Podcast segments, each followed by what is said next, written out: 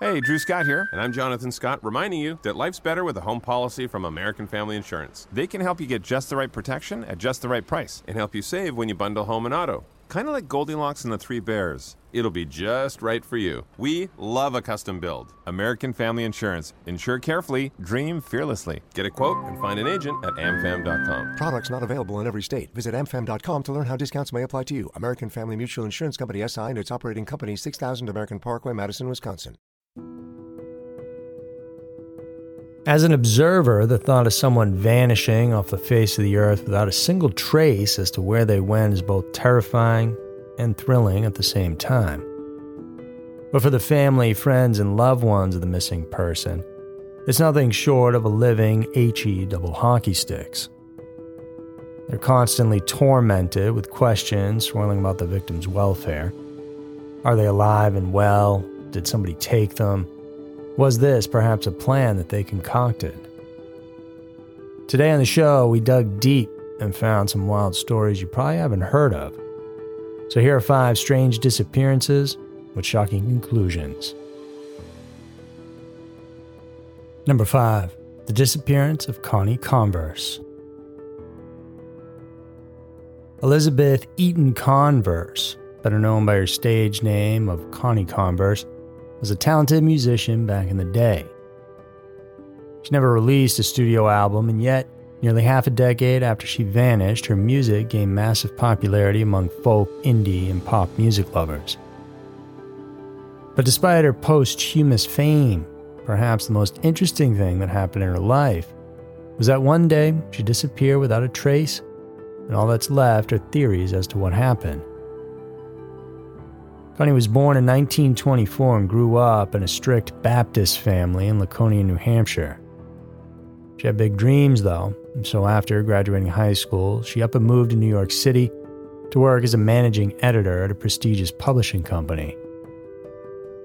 Being exposed to a whole new culture, contrary to her religious upbringing, Converse began to smoke and drink, and she started developing her love for songwriting. She would perform them for her friends, and later they would profess their love for her music, which they distinctly described as hauntingly beautiful with poetic honesty and melodic sophistication. At that time, the American folk scene was largely dominated by men who would often cover political issues about the country. But Converse's music was more personal and of a contemplative nature, a thing that was really unheard of at the time. An introvert, Connie tended to limit her social interactions and preferred hanging with close friends and families. There's no evidence suggesting she had a boy or girlfriend, although those who were the closest to her thought she was probably a lesbian. Believing in her potential, a music producer friend helped record her songs and tried to sample them to different labels, but they just never took off. And frustrated by her inability to find the right audience after years of trying, Converse then decided to abandon her dream of making it in the music biz and left New York. Things then went downhill over the next several years. The company she was doing secretary work for shut down.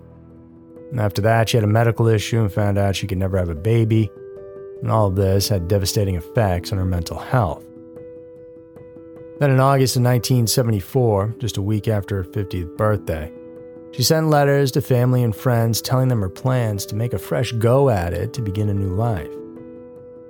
She wrote things like, Let me go, let me be if I can.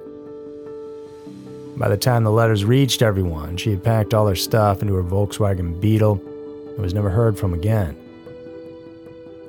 Many believe the notes she sent were almost a way of letting everyone know that she was prepared to perhaps take her own life.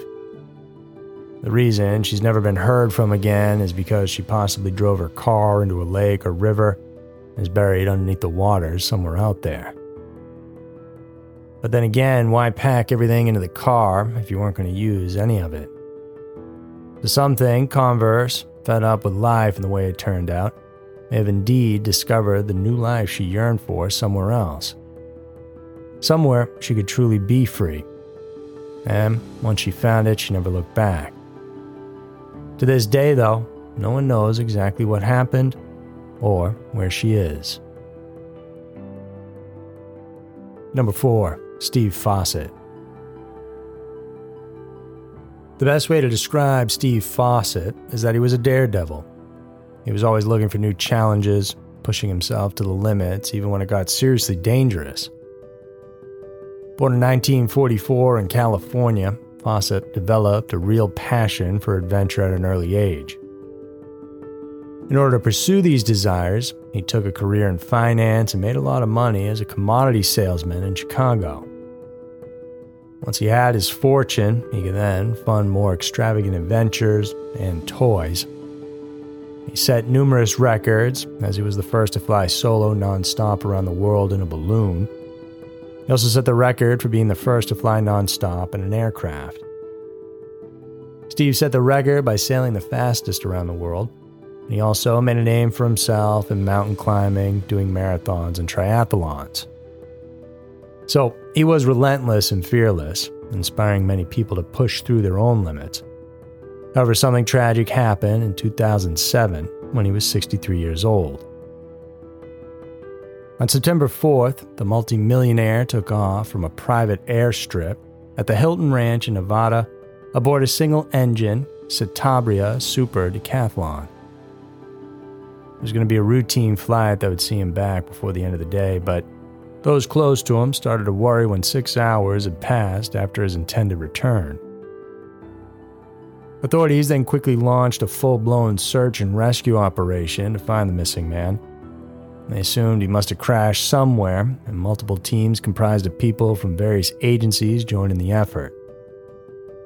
Land and air searches with infrared scanners were deployed, Google even lent a hand by providing satellite imagery of the location suspected to be Fossett's crash site.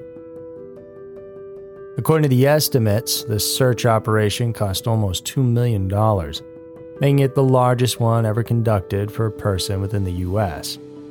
And the results yielded nothing. The mystery as to what happened to Fossett thrived well for over a year until October of the following year when a hiker found some ID cards that belonged to Fossett. A new search was done, and over the course of it, they found many small fragments of bones and then two large human bones near the suspected crash site in Yosemite National Park in California. DNA test results later confirmed that those remains belonged to Fossett, Investigators surmise that the pilot most likely died on impact as the crash site was minimal. After that, wild animals took various parts. They ended up scattered around the forest as tennis shoes were found to have animal bite marks. He lived a truly remarkable life and died in a similar fashion. But it's people like Steve Fossett that exist on this earth, and because of what they do, teach us that we can push ourselves to the limit as well. Number three, the disappearance of Brianna Maitland. Bright and beautiful, Brianna Maitland had her whole life in front of her, and it was a promising one. But on a cold and dreary night in Vermont in March of 2004, her world turned upside down in the most unexpected and disturbing way imaginable. The 17 year old had just finished her shift at the Black Lantern Inn in Montgomery, Vermont.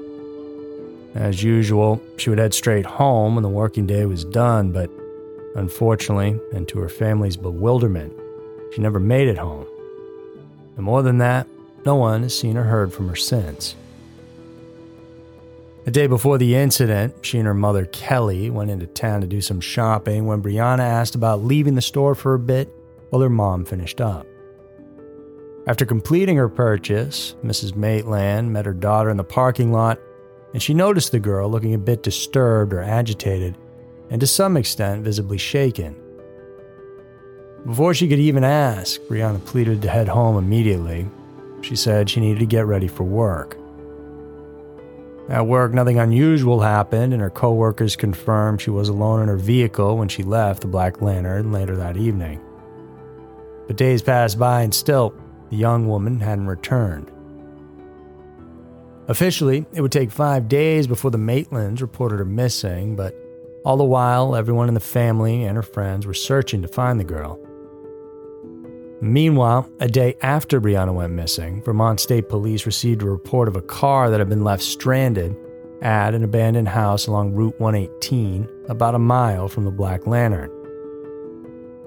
The Oldsmobile had been partially hidden in the side of the house and with plywood. It was made to look like an accident.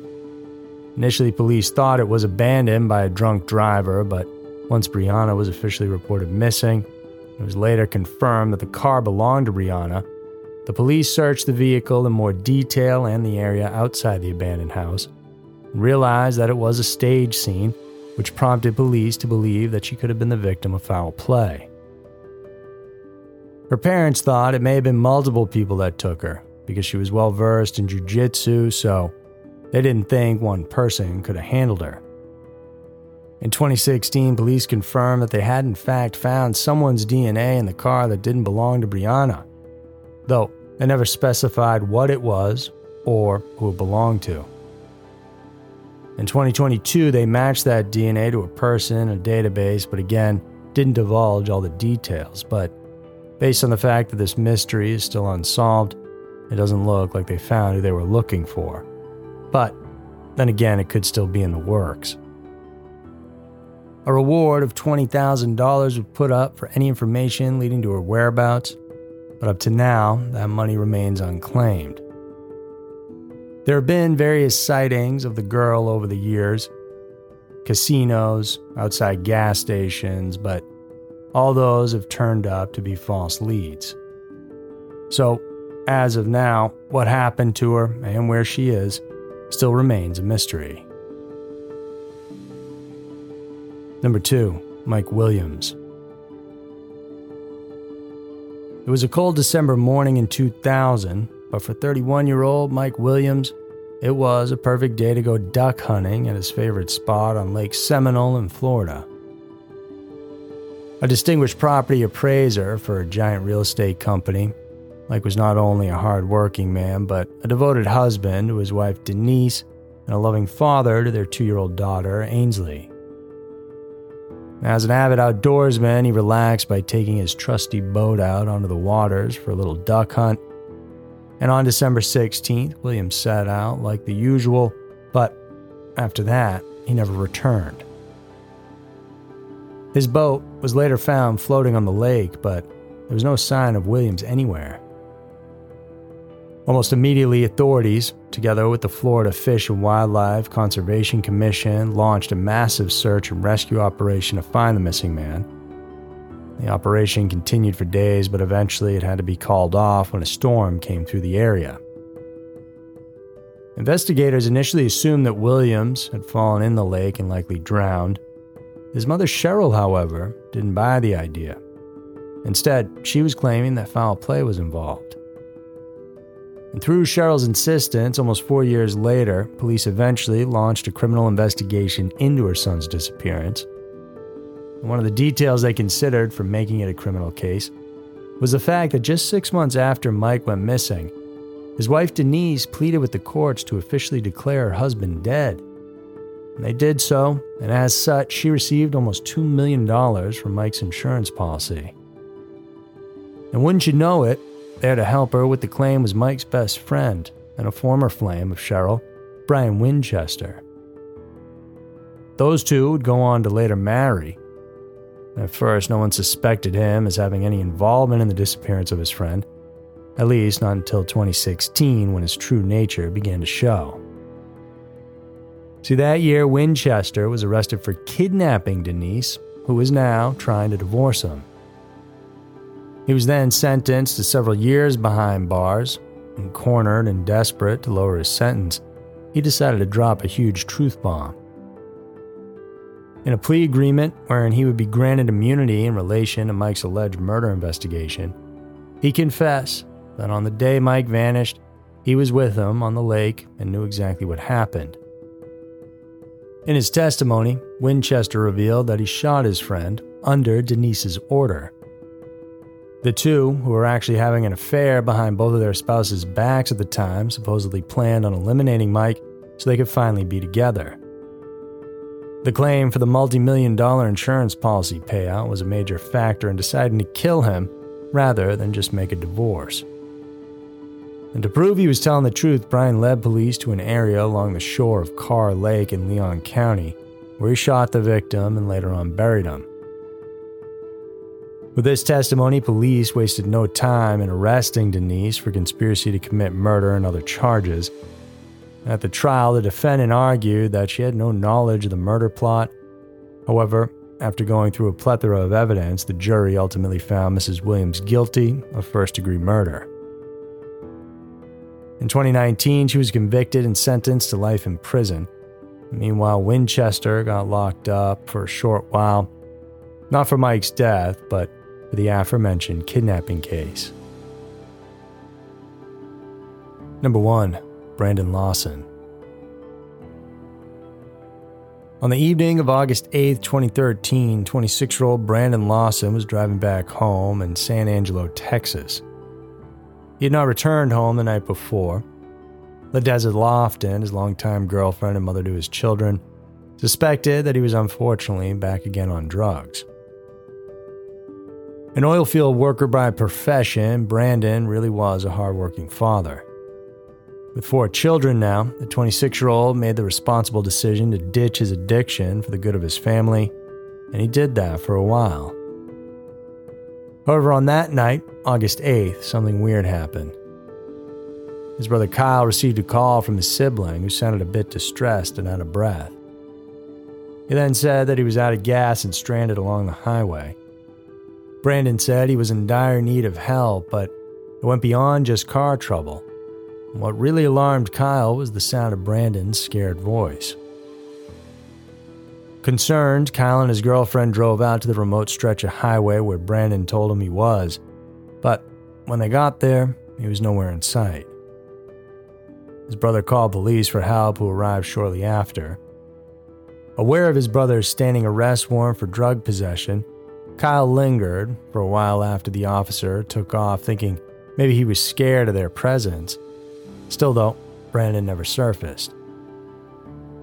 By around 8 a.m. the following day, the truck was then towed away and authorities began to search the vehicle for any clues.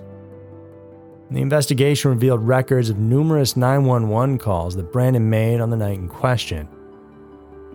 In one of those conversations, he explained that three people were chasing him out of town. During the next phone call, he said he wasn't alone and needed police assistance. This was enough to convince investigators that foul play may have been involved in his disappearance. But without any leads to follow, police found it impossible to track down the missing oil rig worker. Meanwhile, Brandon's family continuously searched for answers. They set up a Facebook page and a tip line, hoping someone would come forward with any information about his whereabouts. While it's yet to be substantiated, the general belief by many is that Lawson's disappearance is most likely drug related in one way or another.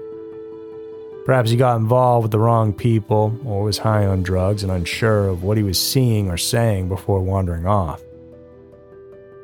Brandon Lawson's current whereabouts remain a mystery, and his family, including his wife, children, parents, and siblings, still continue to hope that regardless of where he is or what state he's in, that one day he'll be found. So there were five strange disappearances with shocking conclusions. Hope you found those interesting, and that there were some news stories some of you true crime lovers have never heard of. Thank you guys so much for tuning in today. I'll see you soon.